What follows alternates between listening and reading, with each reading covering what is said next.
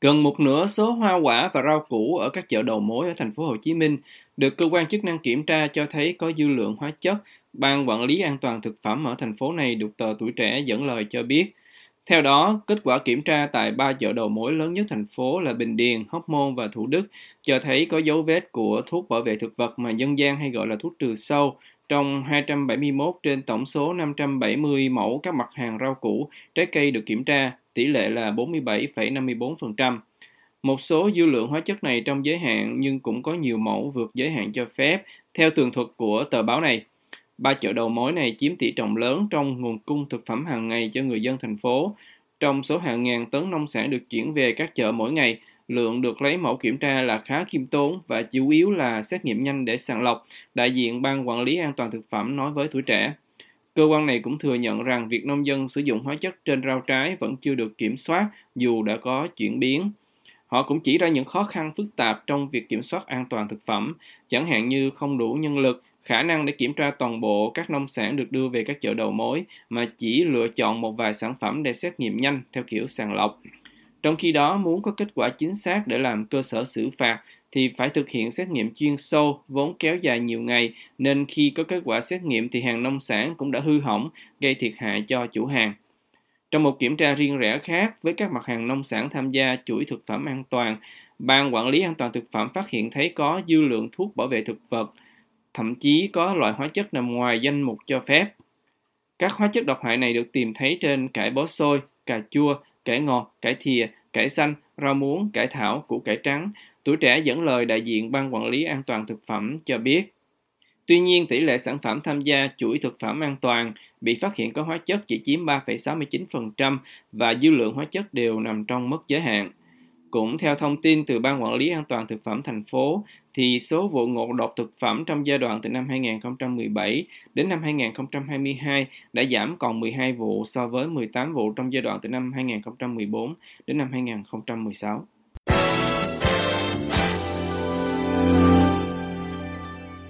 Một nữ hành khách vừa gây choáng váng trong dư luận khi thản nhiên rút dao ra dùng trên một chuyến bay của hãng hàng không quốc gia Việt Nam hôm 18 tháng 7 sau khi lọt qua vòng kiểm tra của các nhân viên an ninh dưới mặt đất, báo chí Việt Nam tường thuật trong cùng ngày. Dân trí, tuổi trẻ, VTC và các báo khác cho biết là hành khách gây ra vụ việc là một phụ nữ Việt Nam cao tuổi đi cùng chồng trên chuyến bay mang số hiệu VN208 từ thành phố Hồ Chí Minh đến Hà Nội. Các bài báo không nói rõ số tuổi cụ thể của nữ hành khách.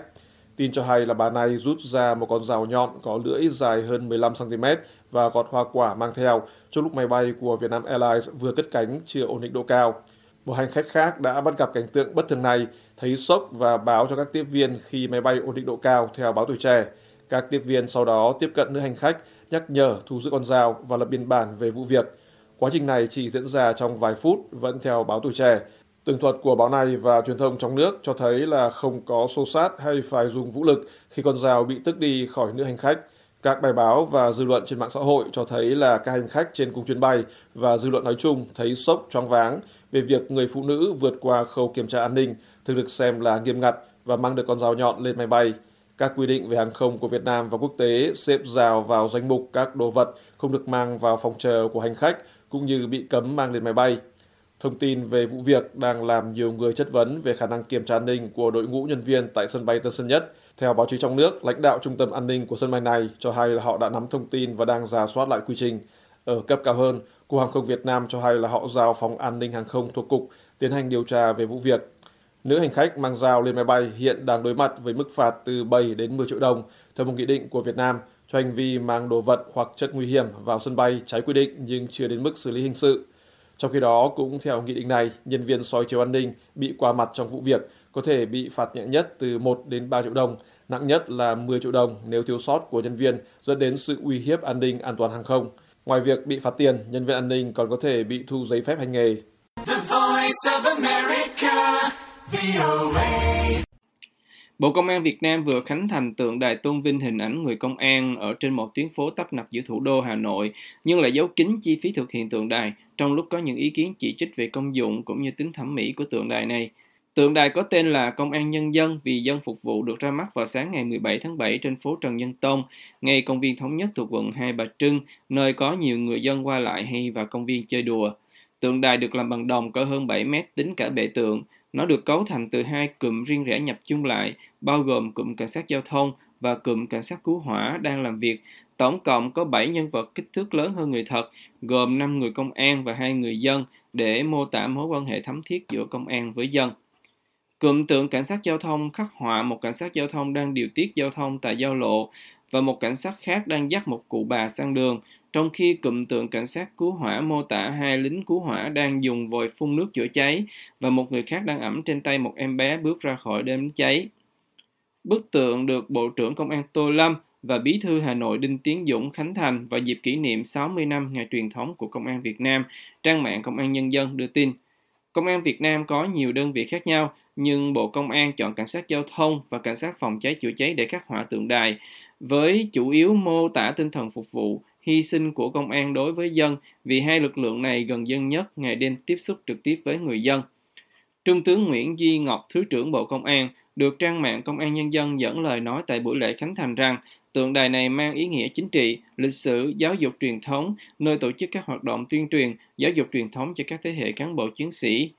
Trang mạng Zing dẫn lời Thiếu tướng Nguyễn Công Bảy, Phó Cục trưởng Cục Công tác Đảng và Công tác Chính trị, Bộ Công an, nhận xét rằng tượng đài này mang tính biểu tượng, khái quát cao, trang nghiêm, mang ý nghĩa chính trị, lịch sử truyền thống có giá trị nghệ thuật và là biểu tượng của sự dũng cảm, sự hy sinh vượt qua khó khăn, gian khổ của công an. Tuy nhiên, ông Vi Kiến Thành, Phó Chủ tịch Hội Mỹ thuật Việt Nam, được tờ Thanh niên dẫn lời cho rằng tượng đài này mang yếu tố tuyên truyền là chủ yếu, còn giá trị nghệ thuật không có gì mới. Ông Thành vốn là thành viên hội đồng nghệ thuật tượng đài này, thừa nhận rằng đây là hai nhóm tượng lúc đầu được dự định làm riêng rẽ, nhưng sao lại được ghép chung với nhau.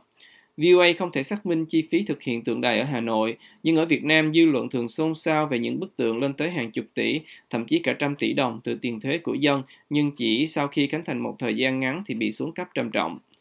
Cụm tượng đài ở Hà Nội chỉ là một trong hai cụm tượng đài tôn vinh công an, cụm còn lại sẽ được ra mắt ở công viên Hoàng Văn Thụ, quận Tân Bình, thành phố Hồ Chí Minh vào năm sau, nhân kỷ niệm 75 năm ngày Chủ tịch Hồ Chí Minh được cho là có 6 điều dạy công an.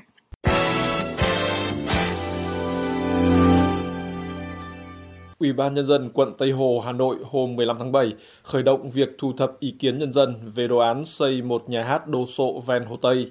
Theo quan sát của VOA, đồ án vấp phải phản ứng không thuận lợi từ phía nhiều người dân và những người có kiến thức về quy hoạch kiến trúc trong nhiều tuần nay trước cả khi quận lấy ý kiến người dân. Đồ án được chính quyền quận Tây Hồ công bố cho thấy một nhà hát opera 1.600 chỗ ngồi được nhắm xây dựng trên đầm trị ngay sát Hồ Tây ở bán đảo Quảng An. Vẫn theo các thông tin do nhà chức trách công bố, được báo chí dẫn lại, nhà hát quy mô lớn hiện đại tiêu biểu cho thủ đô sẽ chiếm diện tích khoảng 13.000 m2. Công trình này được kỳ vọng thu hút du khách không kém nhà hát con sò ở Sydney, Australia, La Scala tại Milan, Italia, Esplanade, Singapore. Nhà hát sẽ được thiết kế có dạng nổi trên bề mặt của đầm trị và việc thi công nhà hát sẽ không làm lấp đầm cũng như không ảnh hưởng đến bề mặt nước của đầm, đề án viết. Phía chính quyền cho biết là công trình nhà hát dự kiến sẽ được thực hiện theo hình thức xã hội hóa dưới sự kiểm soát chặt chẽ của thành phố Hà Nội trong suốt quá trình thiết kế cũng như thi công và vận hành. Xã hội hóa là thuật ngữ ở Việt Nam chỉ việc tư nhân hóa các dịch vụ dự án công ích. Theo tìm hiểu của VOA, trong các năm 2017-2019, tập đoàn bất động sản hùng mạnh Sun Group nhiều lần công bố thông tin là họ sẽ đầu tư xây dựng nhà hát opera tầm cỡ bên Hồ Tây. Mặc dù đề án nhắm đến mục tiêu là nhà hát không chỉ có chức năng phục vụ các cuộc biểu diễn nghệ thuật mà còn là điểm hẹn văn hóa, vui chơi, trải nghiệm thường xuyên của người dân và du khách, song theo quan sát của VOA, ngay từ cuối tháng 6 khi mới xuất hiện những thông tin ban đầu về đề án, nhiều người dân và giới am hiểu kiến trúc quy hoạch đã lên tiếng phản đối.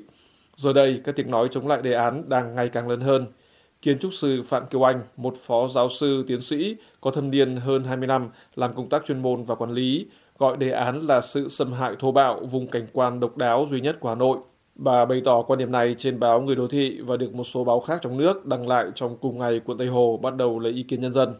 Bà Kiều Anh nhấn mạnh rằng việc xây dựng trục đường lớn ở bán đảo Quảng An là thô thiển không phù hợp. Cùng với đó, việc xây nhà hát trên đầm trị là hành động xóa sổ cảm thức về nơi trốn của người dân Hà Nội, chưa kể đến vị trí của đầm hoàn toàn bất lợi xét về mặt tiếp cận. Bằng tính toán của riêng mình, nữ kiến trúc sư Kỳ Cựu đưa ra cảnh báo rằng về khía cạnh môi trường và sinh thái, nhà hát có thể ngốn mất 1 phần 3 diện tích cây xanh mặt nước đầm trị. Trên bình diện rộng hơn, bà Kiều Anh lưu ý rằng ý định xây nhà hát opera là một phần trong đề án lớn hơn gồm các công trình công cộng, cây xanh, khu công viên chuyên đề. Bà đặt ra một loạt câu hỏi rằng đề án có đánh giá ra sao về tác động môi trường và xã hội, bao nhiêu quần cư truyền thống ở vùng Quảng An bị xóa sổ và xáo trộn, bao nhiêu người dân ở đây sẽ mất nhà, mất vườn, mất sinh kế và buộc phải miễn cưỡng rời bỏ mảnh đất tổ tiên để lại. Bên cạnh đó, bà Kiều Anh cũng chất vấn đã có cuộc khảo sát ý kiến của mọi người dân ở đây và thống kê tỷ lệ ủng hộ hay phản đối như thế nào chưa. Trong bài viết của mình, nữ kiến trúc sư Kỳ Cựu bình luận rằng một dự án văn hóa nếu không thực sự được nghiên cứu cẩn trọng từ ý tưởng đến quy hoạch đến thiết kế và khai thác hiệu quả vì mục đích văn hóa chứ không phải nhân danh văn hóa để thu lời thì rất có thể lại là một dự án phản văn hóa khi thay thế những nét văn hóa dung dị bản địa vốn có bằng những ý tưởng sáo rỗng, lai căng, vay mượn. Không thể nhân danh văn hóa để xóa bỏ văn hóa đích thực mà chúng ta đã có. Những ngày này, VOA quan sát thấy nhiều người dân địa phương tại Quảng An trăng biểu ngữ trước nhà hoặc cầm biểu ngữ tuần hành để phản đối đề án. Các biểu ngữ viết phản đối quy hoạch 1 phần 500 dự án nhà hát opera trên mặt đầm trị, phản đối quy hoạch đánh cháo dân cư lấy đất vàng cho doanh nghiệp, phản đối xây nhà hát ở khu vực tâm linh Quảng An, cắt đứt lòng mạch Hồ Tây là tội ác, hãy bảo tồn khu tâm linh Hồ Tây. Bài viết thể hiện ý kiến phản đối của bà Kiều Anh được nhiều người ủng hộ, trong đó có võ sư nhà báo Đoàn Bảo Châu, người có nhiều ảnh hưởng trên mạng xã hội, đã lan tỏa bài viết qua chức năng share của Facebook. Nhiều Facebooker khác có lượng người theo dõi đông đảo như tiến sĩ Đặng Hoàng Giang, bà Phương Ngô, ông Dương Quốc Chính, vân vân cũng phê phán hoặc phản đối chỉ trích dự án. Một đại diện của quận Tây Hồ cho báo giới biết hôm 15 tháng 7 rằng sau khi lấy ý kiến cộng đồng dân cư, quận sẽ cập nhật tất cả các ý kiến đó gửi cho đơn vị tư vấn để báo cáo Sở Quy hoạch Kiến trúc của Hà Nội thẩm định lại đồ án. Sau khi đủ điều kiện, Sở sẽ báo cáo Ủy ban nhân dân thành phố Hà Nội nếu thành phố phê duyệt, đó là cơ sở để thực hiện các khâu tiếp theo.